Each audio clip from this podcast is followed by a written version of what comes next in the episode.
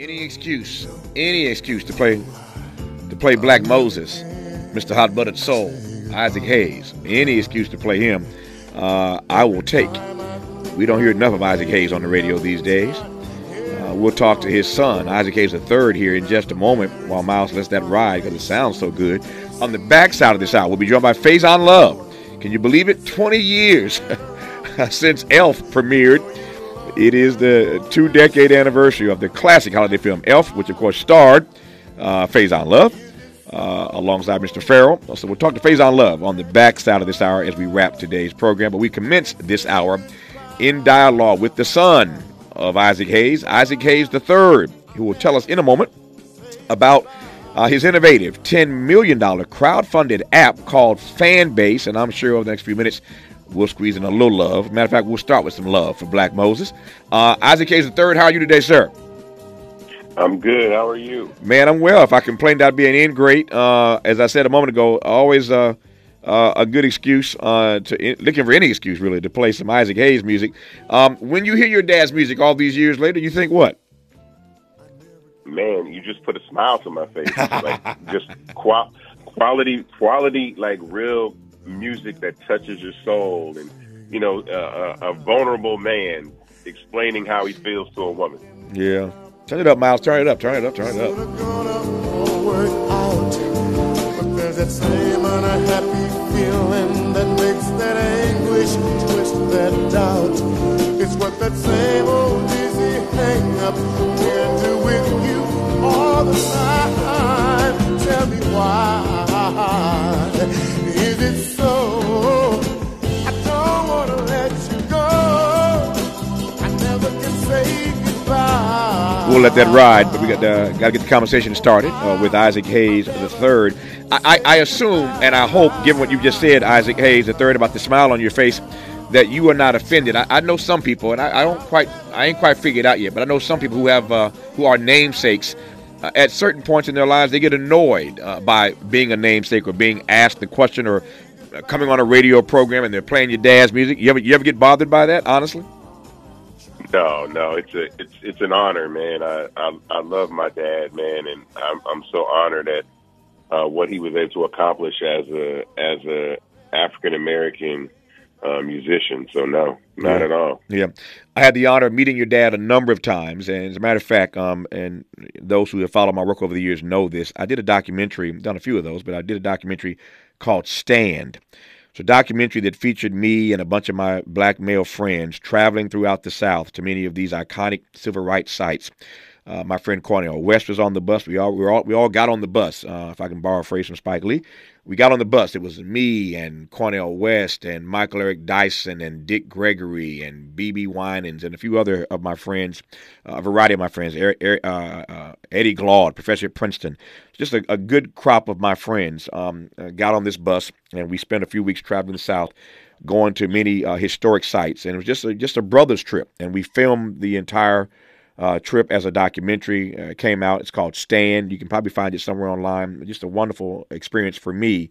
And one of the stops that we made on that trip, Isaac Hayes III, was in Memphis. We stopped by the Stax Museum, and I surprised all the brothers on the trip because I had days earlier called your father and called his writing partner, David Porter. I think you'll like this story. Mm-hmm. So David Porter and Isaac Hayes III, while we were at Stax, we walked around, we had a tour guide. We saw the museum, and then I'd arranged for all of us to have lunch in the back room, in the executive room, their conference room, really.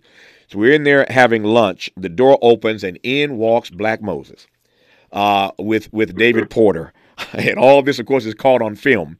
But to see the face of all these brothers on this trip when your dad and David Porter came in was just an amazing moment. And we sat there for hours talking to your father, talking to David Porter about Stax Records and about their songwriting. And it was just a wonderful, wonderful moment. It wasn't much longer after that your father passed away, but one of his last appearances, certainly in a documentary, was ours, Stand. I am forever grateful for his time with us that day. He wasn't feeling so well, but he sat for hours and spent time with us inside of Stax, the house that he basically built. And it was just an amazing conversation. So I just wanted to share that with you and the audience to just show again how much I loved and respected and admired your father, who I interviewed many times. But that trip with all these brothers was an amazing moment with Isaac Hayes. So that's my Isaac Hayes story. Everybody's got an Isaac Hayes story, and I ain't even got into how much I love Wattstacks. We can talk about Wattstacks for hours, and how he turned that joint upside down. But that's the father. When we come forward, we'll talk to the son about his work. The father was in the music lane, the son is in the tech lane, and we'll talk about his app called Fanbase. When we come forward, you're listening to Isaac Hayes III on Tavis Smiley. This is getting good. Yeah, man. Tavis Smiley continues when we come forward.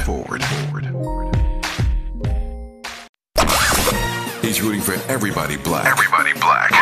More of Tavis Smiley coming your way right now. All right, Isaac Hayes III, your daddy did the music thing. You are doing the tech thing. Tell me, sir, about Fanbase, brother. Man, Fanbase is a free-to-download, free-to-use social media platform that I founded to be the successor to these current social media apps like Instagram and TikTok that changes the way that people are allowed to connect and monetize and enjoy content. Changes it in what way? In what ways, I should say, plural? Well, so the biggest difference is, current social media platforms suppress everyone's content. They don't allow you to reach your full following, meaning if you have 1 million followers, they're not going to send your content to 1 million people because that's free promotion and advertising for you, and the brands recognize that, so they would come to you and run commercials on your page like they will run commercials on a television network. So for that reason, they suppress your content. And then secondly, I allow anyone on Fanbase to have followers, but I also give them the optionality to have subscribers and monetize their content via subscription. Mm-hmm. So it's the best of both worlds. It's really the future of where social media is going to democratize a social network of media that allows anyone to basically turn themselves into their own Netflix, their own streaming service. Mm-hmm. Tell me more about that process that you think is in the offing of democratizing these networks, these platforms. So, ironically, I've been saying this for probably about 4 or 5 years, but I think that, number one, subscriptions are coming. I don't think the mainstream pop culture has learned the value of being able to monetize direct to consumer, but also with streaming platforms like Netflix, Hulu, Disney Plus. These platforms are not sustainable at their current price point, meaning, Disney, Disney spends $140 million to shoot one season of Loki, but they're charging $14.99 a month. Mm. And so they're not able to sustain and grow. They're losing billions of dollars. So eventually what they were trying to do is unbundle, but they're winding up rebundling. They're putting Disney and Hulu and ESPN all back together, and they're going to raise their prices to $30, $40, $50 down the road. And so people subscribing directly to people is going to be bigger and more lucrative and more, advantageous for content consumers that really want to, phone in and subscribe to, let's say, somebody for $2.99 a month for your favorite artist or your favorite brand. And so that's what Fanbase does, is we're separating and giving the people to make the real choice in the content that they want. What's your read then? I'll come to Fanbase in just a second, I promise. But since you went there, you got my mind working. I'm intrigued now. So what's your read then on the future of these streaming services that you just laid out? If you think that the current price point, the current economic model is not sustainable long term. I think they're all going to merge.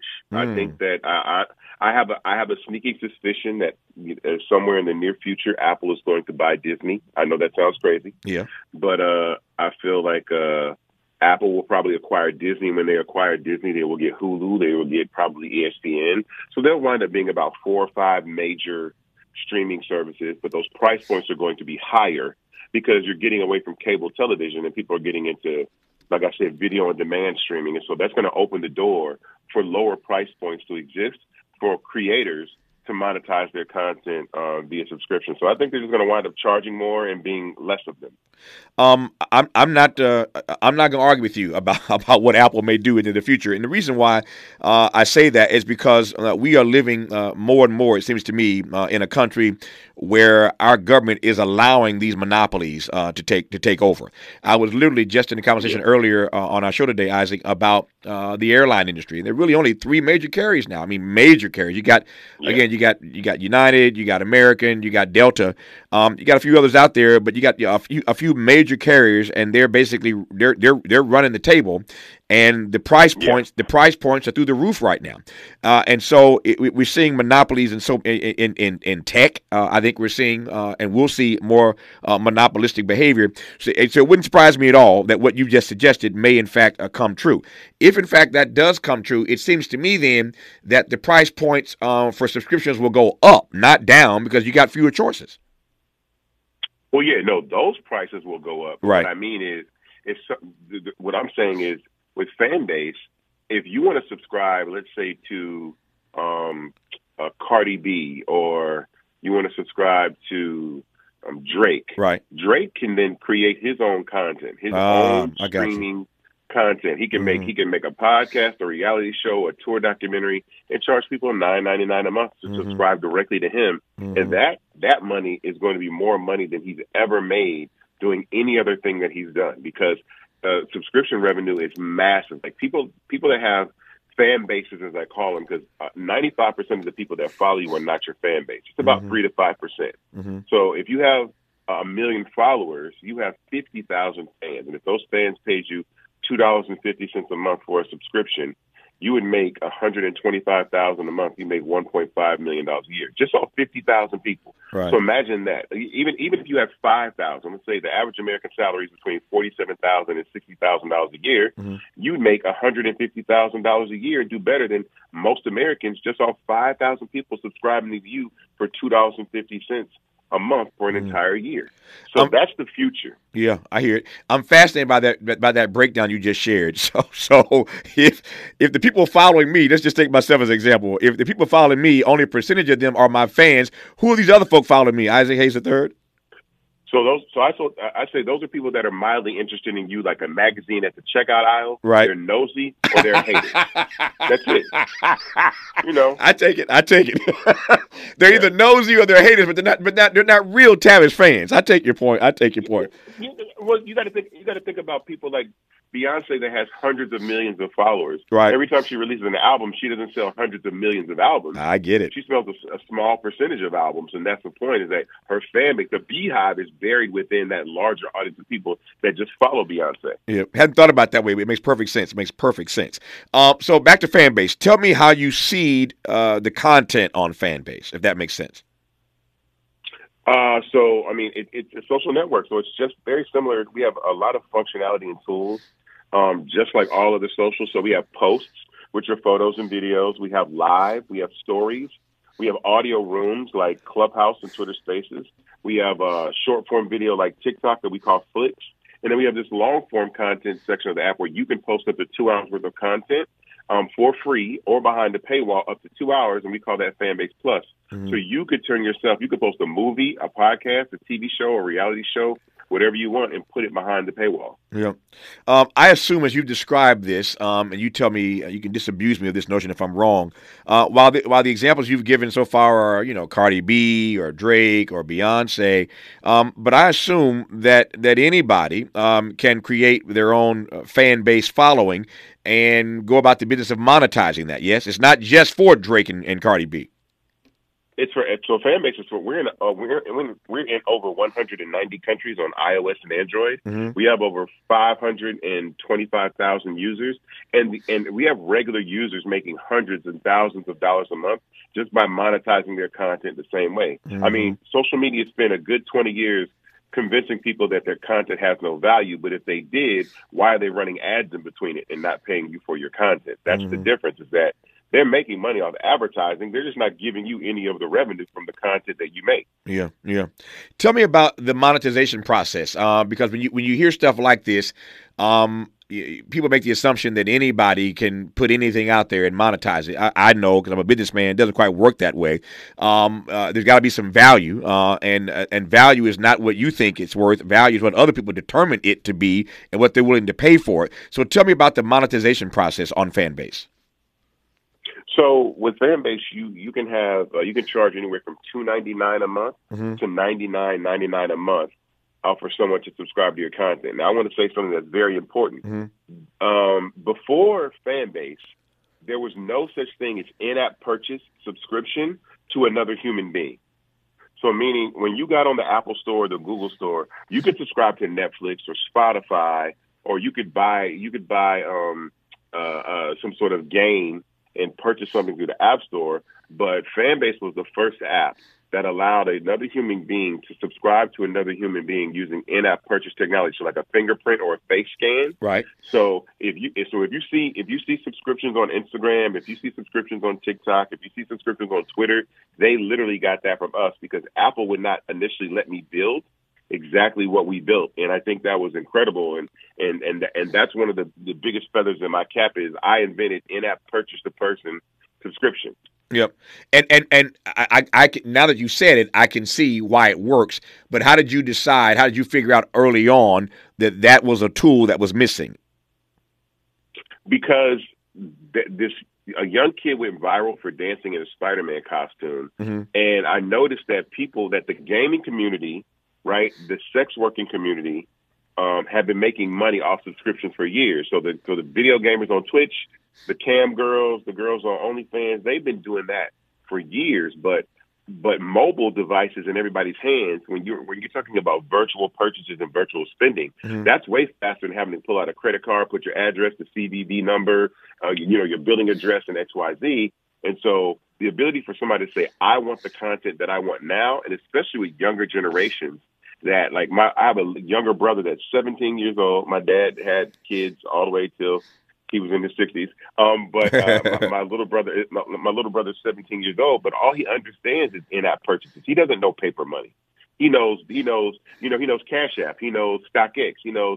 He presses buttons and the shoes come to his house. And then more importantly, I think that every social media platform has a lifespan, and it will live and it will die. And what that means is I think that Facebook is a senior citizen. MySpace is obviously dead. Instagram is a middle-aged adult. Snapchat's a millennial. TikTok's a centennial. But what's going to be the platform that carries 13 to 21-year-olds for the next 20 years that changes the scope of the way that social media is viewed and used? And that's Fanbase. And how does one of your age come up on such a brilliant idea for a generation that's a couple steps behind you? You know, I'm a kid at heart. I've been in culture. I was a music producer for myself for 20 years, wrote songs and produced songs. Yeah. And so I always say you grow up, you don't grow old. Mm-hmm. And so I'm the guy that's always going to wear tennis shoes and jeans and the T-shirt, and I'm going to listen to Sexy Red and Drake and all these other. I'm going to listen to Travis Scott and these younger artists because it really keeps my ideas flowing and understand where technology and culture is going. So you got to be tapped in. Yeah. Let me just ask you, how has being the son of the Isaac Hayes helped you or taught you about the impact that you want to have on the growth of Fanbase? Two very important things. Ownership, right? I went about raising capital for this startup, not going traditionally through venture crowdfunding.